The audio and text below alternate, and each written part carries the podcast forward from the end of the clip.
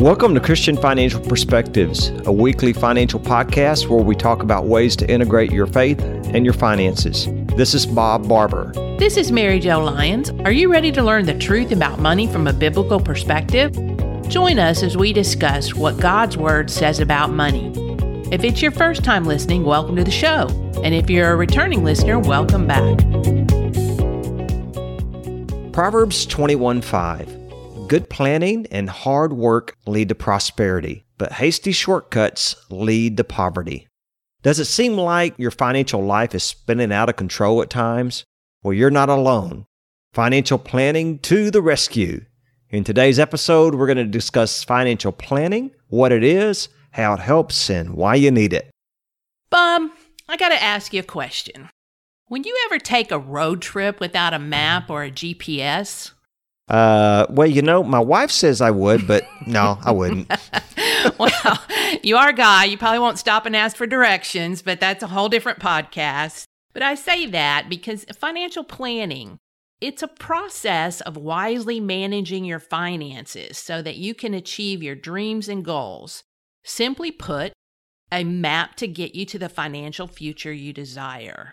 So that's what the financial planning process is. It's basically just a map. I guess we'd say financial planning is really about bringing all the pieces of your financial life together, Mary Jo. That's true. It's like a process to help you identify all your financial goals and develop a plan to achieve them in that, what I say, systematic way. It's a realistic, comprehensive plan that helps you meet your goals by addressing your financial weaknesses and building on those strengths. You know, many advisors in the scope of working with their clients, they do elements of financial planning. However, most are not skilled or trained in looking at the entire picture all at once. They may provide guidance on individual topics as they arise, but much like a pharmacist may recommend a particular over the counter medicine to treat a symptom, they are not looking at the entire picture to figure out the cause of the symptom. They're not doing a complete physical or a battery of tests to properly diagnose what is going on that could be contributing to the symptoms. And as a result, many people make a financial decision in one area that could have a negative consequence in other areas of their financial lives. Does that make sense? It does, and that's very well said. You know, at CIS Wealth Management, our approach to financial planning is a little different. We help our clients use their God given resources to accomplish their God given dreams and goals. And we have these, what we call financial planning modules. And what you can do is you can pick and choose what's most appropriate to you now and in the future. And we'll customize each module to your personal situation. So you can take individually or you can add it and put it all together as a full plan. And our financial advice here is always based on biblical principles so that you can confidently navigate through all those financial decisions as a faithful steward of what God's given you for your family's financial future. And I like the fact, Mary Jo, that you're our certified financial planner here. And most people think of all financial planners as certified, but that's not true. Just about anyone can use the title financial planner, and I've seen this over the years, but only those that have fulfilled the CFP, Certified Financial Planning's board's rigorous requirements can call themselves a CFP professional. That's true, Bob. As a CFP professionals uh, or a professional, we are held to a strict ethical standard to ensure financial planning recommendations are always in the best interest of the client.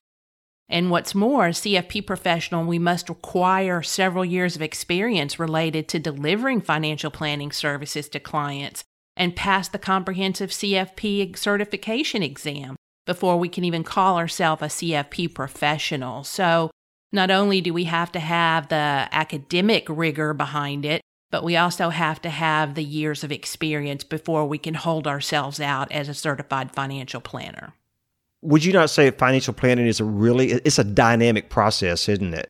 It is. It's an ongoing iterative evolving process. I hate to think of it as just a book on a shelf. Those goals they, they seem to evolve over the years as you you know you'll have different goals in your 20s and your 30s and then the children come along and then the children go to college and the children leave and then you you retire. So over the years it shifts depending upon your lifestyle your circumstances and your age. And, and there's a lot of things you look at with financial planning over the years, like career changes, marriage, maybe a loss of a spouse, uh, an inheritance that you may receive, which is a good supporting scripture I always like when it goes to inheritance is Proverbs 20, 21, an inheritance gained hurriedly at the beginning will not be blessed in the end, which is really talking about in the scripture of being careful when we receive an inheritance or give an inheritance, how we're going to give it away or receive it, and just be careful that we're not going to spend it all.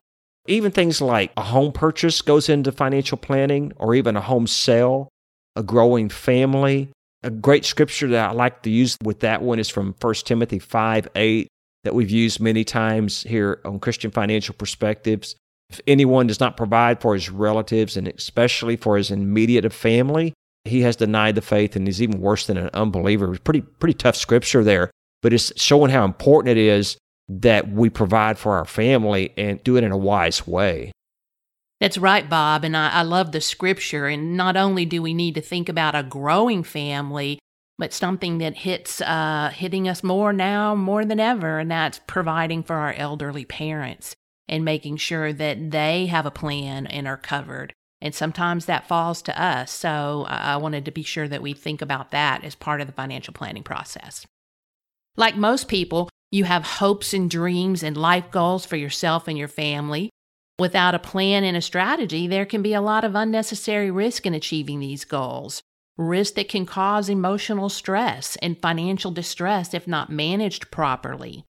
And you know, Bob, one of the things I think this is probably a good point, uh, place to, to talk about that marital unity is so important when talking about our finances. You know, financial distress is probably one of the biggest things that um, is a stumbling block in most marriages. So, making sure that you have shared financial goals, that you're on the same page, and that you agree on your process to get there, that is so helpful in making sure to maintain harmony within a marriage, wouldn't you say? I would say that. And it's so important that you have someone come alongside you possibly and help you with that, which is what we're emphasizing today because, you know, like Proverbs 15 22, you, you always hear me quoting that when plans fail from lack of counsel, but with many advisors, they succeed. As you begin to consider how to manage your financial future, you should feel confident knowing you're working with someone committed to providing you the highest standard of financial planning. And this truly begins with a process. We're going to walk you through what the financial planning process looks like. First, let's talk about when you might need financial planning. You might want to take control of your financial future, but you don't know where to start. You have retirement plans from previous employers and don't know what your options are. You don't have time to do it yourself. And a great supporting scripture there is from Ecclesiastes chapter 4, verses 9 and 10. Two are better than one because they have a good return for their labor. If either of them falls down, one can help the other up, but pity anyone who falls and has no one to help them up. Maybe you don't have the expertise in all the areas, such as investments, insurance, taxes, or retirement income strategies. In Proverbs chapter 15, verse 22, another great scripture plans fail for lack of counsel, but with many advisors they succeed.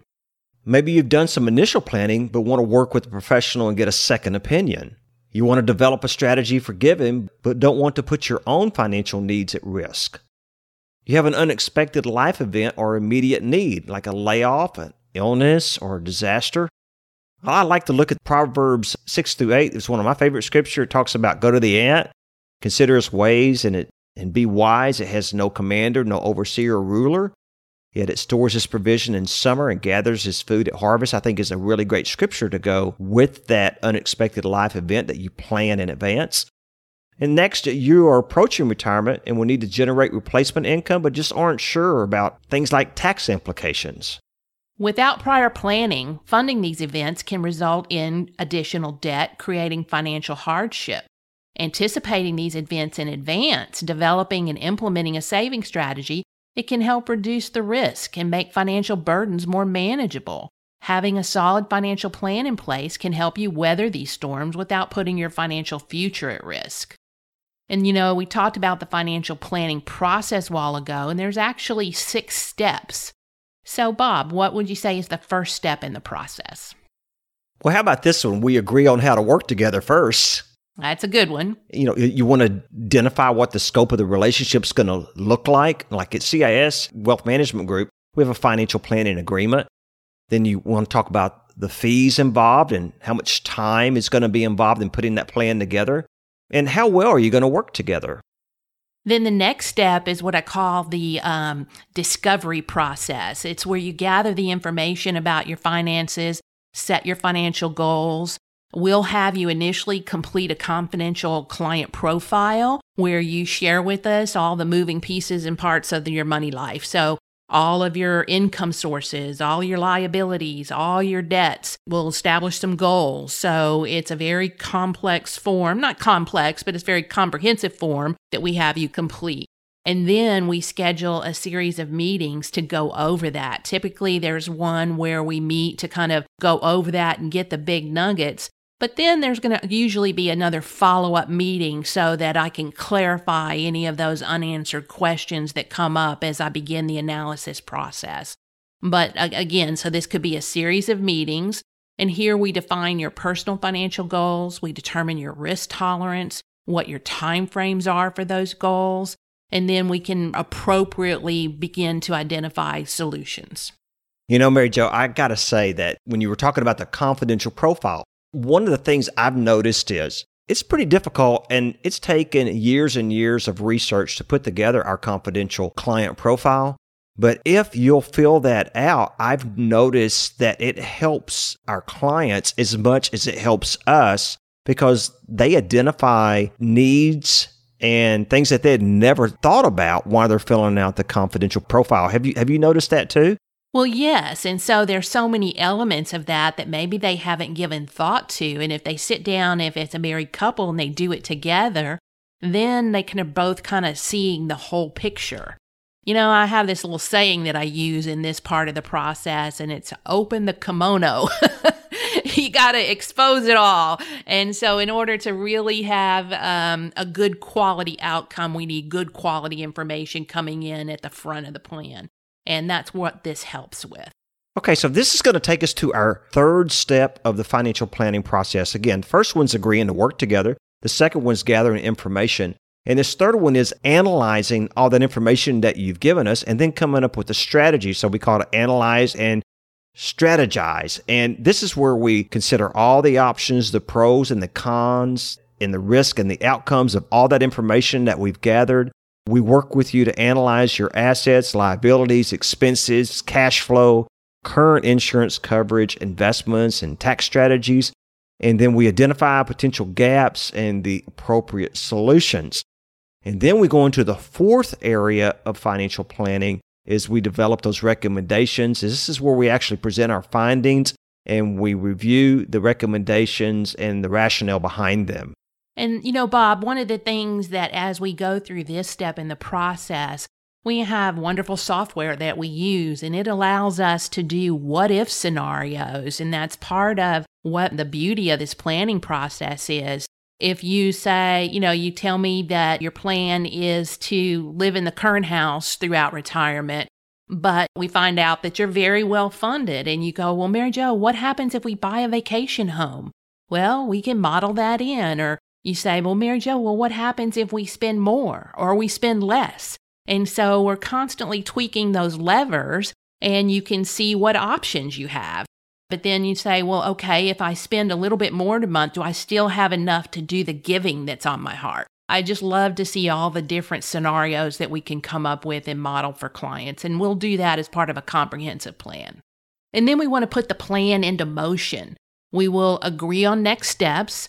How will the recommendations be carried out? As the planner, what am I responsible for? But then as the client, you'll have certain responsibilities to help carry out and implement your goals. And, you know, as the planner, what do you want my role to be? Do you want me to serve as a coach, help you coordinate the process with other key players in your financial life? A lot of times we'll meet with an attorney and a CPA and help put those pieces in place and make sure that all the players are on the same page. And then we can tweak and adjust as these experts give us guidance, additional guidance. So we agree on action items from both the planner and the client. Then we get to this last part of the financial process, which is extremely important, just as important as these first five. And that is that we monitor the progress and stay on track because things are going to change in life. Kids are going to be born, grandkids are going to be born. Sometimes a disease comes along. So there's all kinds of things that are constantly changing. So you got to look at financial planning and approach it as a living, breathing, evolving process. Make shifts and updates as necessary and monitor that progress to ensure you're staying on track. It's, it's like a vehicle. You can't just change the oil one time in the entire lifespan of it. You've got to change the oil. You've got to get new tires every once in a while. I mean, things change. So life's constantly changing. And that is such an important part of the financial planning process. You don't just do it one time and forget about it. Well, I think that's exactly right, Bob. You know, this day and age, if we start our planning typically in our 40s, and then, you know, you still have your 50s to work through. And we used to stay with one employer for the majority of our career, but that doesn't happen anymore. They say now that most people stay with one employer on average about seven years. So that means that you're going to have retirement plans to roll over or to move into a current employer's plan. So there's going to be changes and there may be periods of unemployment. So you'll have to adjust all those levers as you move through your years in your life. And that's why we don't look at it as just a book that we're going to create one time and put on a shelf. That's old school financial planning. Now, Mary Jo, I see here at the very end, you got some really good tips for success. So I'm going to let you start off on this because you put this together and I'll chime right along. Okay. First, you want to set measurable financial goals. And if you'll recall, that was one of our recent podcasts that we had setting measurable financial goals and putting those in writing and how important that is. So, you want to create specific targets that you want to achieve and when you want to see those results. Well, I like this second one. Understand the effects of each and every financial decision you make. Financial life is much like a puzzle. Mary Jo, you know, did you ever see the little puzzle pieces that we had here from a long time ago? I did, and it works beautifully. I think it's the perfect image. You know, and another image that I have, and I always like to talk in visuals, it's like a crazy quilt. You have all these different pieces of fabric that don't go together, but when you put them all together, it makes a beautiful piece of warmth that will keep you warm when these cold, chilly days. And you know, you'll have competing financial goals all along the way too investment decisions you make along the way? What are the tax consequences that might be of those college funding decisions for your children or grandchildren? So there's all these different decisions that have to be made along the way that you've got to put into your financial plan. And you want to periodically reevaluate. We mentioned it being a dynamic process, so goals may change, and certainly unforeseen issues may arise aging parents. That's a big real realism in today's world. So they may need help. And it could be for example if the spouse has to be in the caregiver's role maybe he or she has to step out of the workforce for a while to make that happen. So that could be a real hiccup in your financial plan. And Mary Jo, this last tip for success that I see you've got in here, which goes along with the program that we did about procrastination. Start planning now. You know, the number one reason for failure is procrastination. You never know what tomorrow may bring. And by developing good habits now, good saving habits, budgeting, and investing habits, you'll be better prepared to handle those emergencies and life's challenges when they come along. As Christians, most of us strive to give generously, but you may be afraid you may not have enough. If you aren't sure how much is enough, the financial planning process can help you decide, and we want to help you decide that prayerfully, taking in God's word in consideration of that, that all your spiritual goals align with your financial goals and vice versa. And we want to help you to discover the joy of generosity and create a plan to live a more generous life is really, that is so fun because it's more blessed to give than receive and expand God's kingdom while achieving the dreams and goals of your family. To end up today's program on financial planning, and we've shared a lot with you. Mary Jo has a great scripture to share with you here at the end of today's podcast. This is from Romans 12, a living sacrifice to God.